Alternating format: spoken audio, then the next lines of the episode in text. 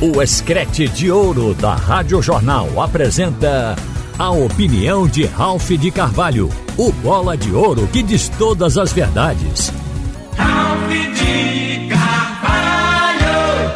Minha gente, estou voltando de férias e um mês antes, quando eu estava saindo de férias, eu estava observando, ainda sem uma definição de time, ainda sem padrão de jogo, o chamado Trio de Ferro de Pernambuco.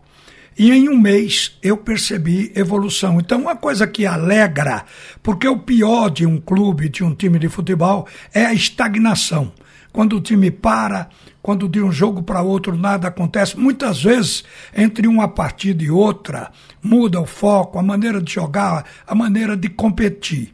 Então é importante a gente fazer essa observação, porque a rigor os três clubes com uma vantagem para o esporte que trouxe parte do elenco do ano passado, mas os três clubes estão em montagem de times. E a gente agora já tem, com os jogos que já foram realizados, uma oportunidade de fazer uma avaliação.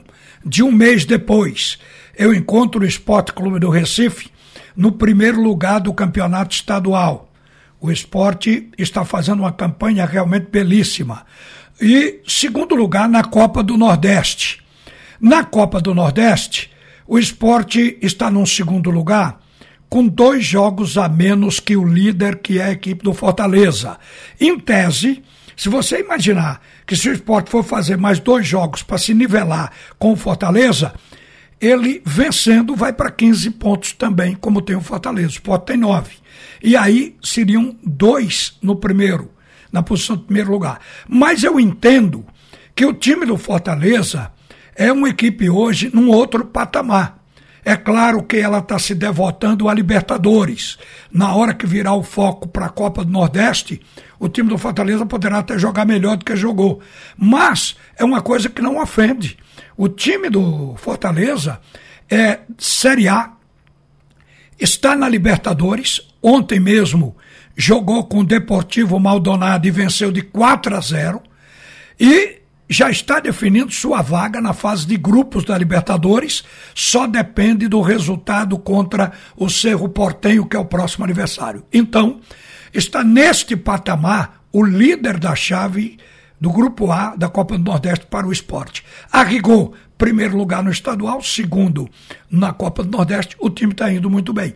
Mas não é isso só que fala do Esporte Clube do Recife.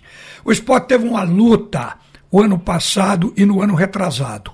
No ano retrasado, disputou a Série A e foi o pior ataque, menos gol que os outros. E o ano passado se repetiu o fato na Série B, mas este ano a direção do esporte investiu em jogadores de meio campo, porque para ganhar jogo é preciso o time todo. Mas a gente sabe que o comportamento do meio campo é que alimenta o ataque e é preciso ter bons atacantes para não perder tantas oportunidades e fazer gol. Mas isso só não resolve. O esporte investiu em jogadores de meio campo e ataque e num treinador. O Enderson Moreira, inclusive eu, eu o considero responsável pela recuperação de Juba que hoje é o protagonista nesse time do esporte. Porque o ano passado o Juba patinou entre jogar de ponta esquerda, jogar pelo meio, na segunda linha e até jogando como lateral, e teve partidas fracas. De um modo geral, a média dele não era alta. Já este ano, o Juba cresceu enormemente. Há variações. Há jogo que ele começa na ponta esquerda, ele vai para o meio termina na lateral, mas está sempre encaixado da maneira de jogar diante do adversário, daquele adversário, pelo comportamento do adversário. Então, isso fez com que o jogador crescesse, o time do esporte incorporou, as contratações deram ao esporte uma maneira de deslanchar. Muita gente pode estar pensando, mas no Campeonato Pernambucano, não. O esporte está fazendo isso numa competição que é teste também, que é a Copa do Nordeste. Meteu uma goleada de 6 a 0 no Bahia. Não é qualquer equipe. É o Bahia hoje que está com suporte de uma sociedade anônima de grande peso mundial. Quer dizer, o time do esporte deixou claro o seu caminho. No campeonato estadual também aplicou goleadas, mas não é pela goleada, é pela regularidade de fazer gols em todas as partidas. O Juba é artilheiro, o Juba tem assistência, todos também têm. Então você observe que o ataque do esporte, que foi devedor, em 2021 e 2022, ele está começando o ano com 38 gols em 14 jogos. E aí a gente vai somar. São 10 vitórias, 3 empates e uma derrota na temporada. É evidente que eu acredito que o esporte ainda vai investir para o campeonato da Série B. Porque o objetivo do esporte é passar para a Série A. Então tem que ter um time lastreado. E eu acho que é possível que invista. E eu tenho que tirar o chapéu para o trabalho do Yuri Romão e da sua diretoria, porque a gente observa que o esporte vive sob pressão em função da sua monstruosa dívida. E é preciso uma equalização, preciso um trabalho para pagar e alimentando o credor e, ao mesmo tempo, manter um fluxo de dinheiro para salário e, principalmente, para manter o investimento no elenco. Porque o caminho é voltar à primeira divisão. Aumenta o atrativo e o preço até para ter um, uma, uma SAF para ter é, empresários interessados. E o próprio fluxo de dinheiro aumenta dentro do clube, voltando a uma primeira divisão. Então, esse é um trabalho da diretoria. E lembro que, recentemente, o esporte recebeu uma pressão de, em apenas uma ação na justiça, que já transitou em julgado, agora tem que pagar, a de Richelli. Uma coisa que se arrasta por várias gestões a, a de Richelle estourou agora com 15 milhões para o esporte pagar. Então tem que viver dentro deste clima. Tem que viver nesse cenário e fazer o futebol produzir. E é isso que está me deixando particularmente feliz, porque estou vendo que as equipes estão conseguindo avançar tecnicamente dentro de campo, mesmo com esse quadro. Vejam que o Náutico não foge à regra.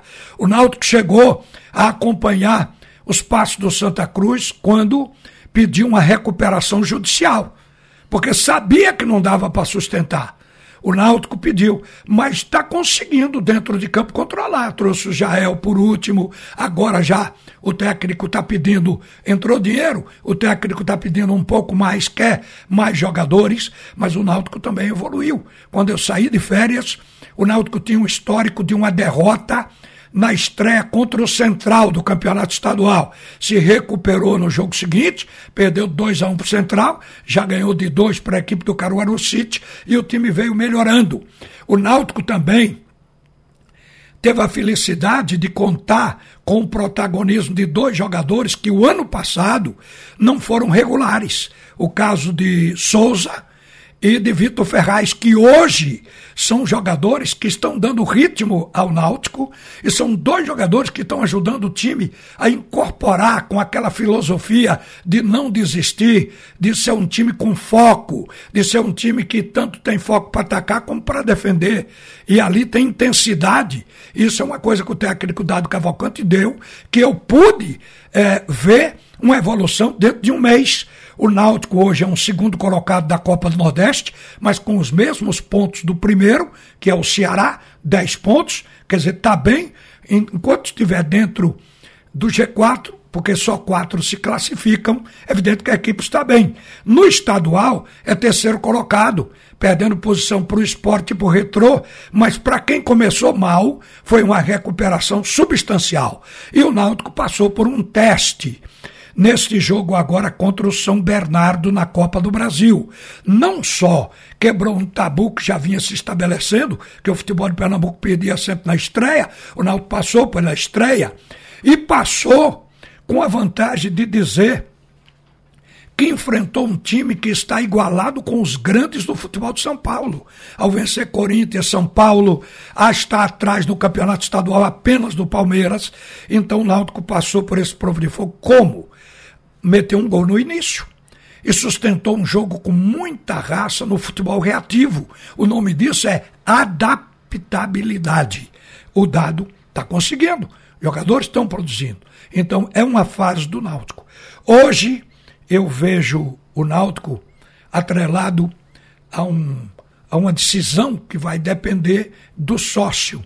Se arrenda ou não arrenda 3 hectares onde o Náutico tem suficiente para uma empresa privada que vai lhe render 130 mil por mês. Dinheiro destinado a pagar débitos. E o Náutico precisa.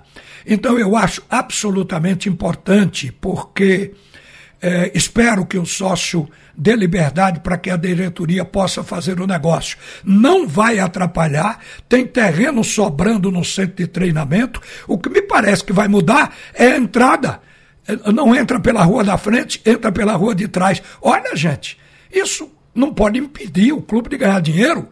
Isso aí é uma particularidade no campo da vaidade. Ao contrário, eu não vejo nisso dificuldade nenhuma. O centro de treinamento do Náutico continuará lá.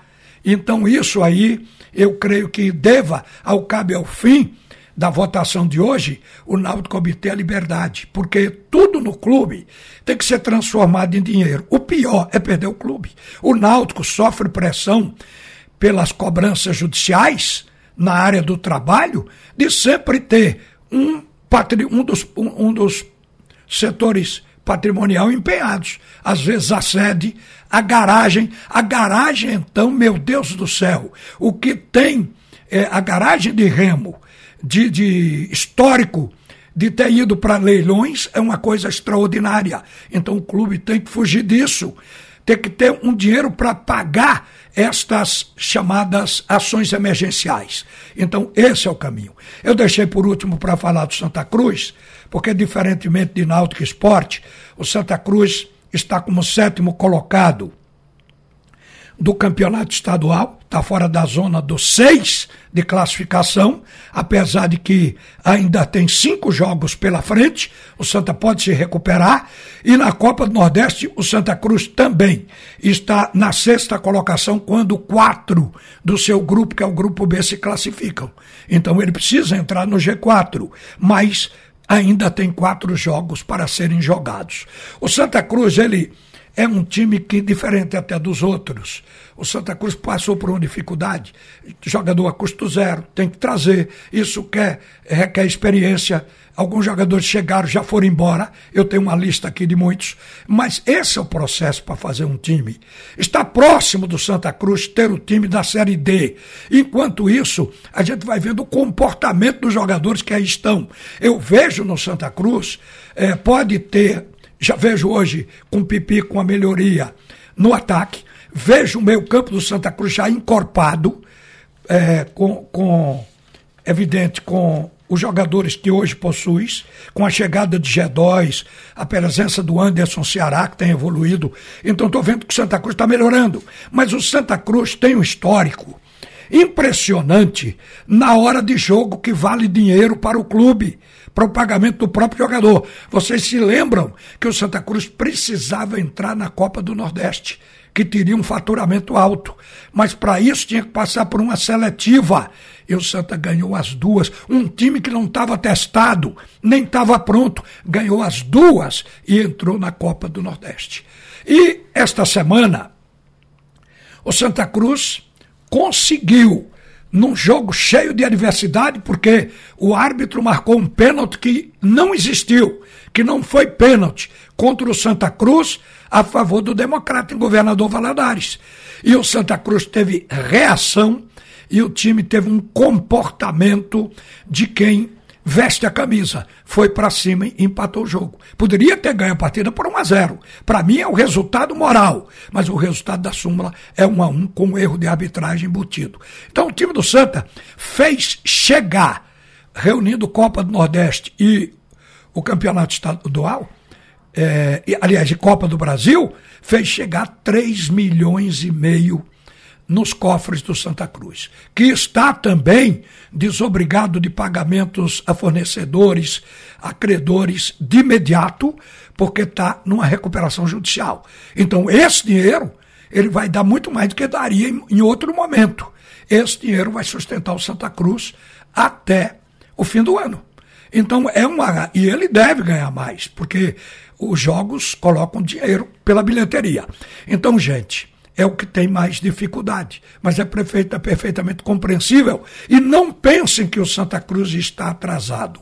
Na circunstância do Santa Cruz, que foi o primeiro a buscar recurso na justiça, porque não tinha dinheiro para pagar os compromissos, eu diria que o Santa Cruz está na marcha que o clube pode empreender está devagar, mas vai contratar quatro jogadores agora, um para cada setor. Então esse é o papel do time encorpar. O futebol de Pernambuco vive num mar de dívidas, mas eu tiro meu chapéu para os dirigentes, os presidentes e os seus auxiliares, as suas diretorias, porque eles estão conseguindo é, controlar o débito e avançar no recurso técnico dentro de campo. Que permaneça assim. Uma boa tarde.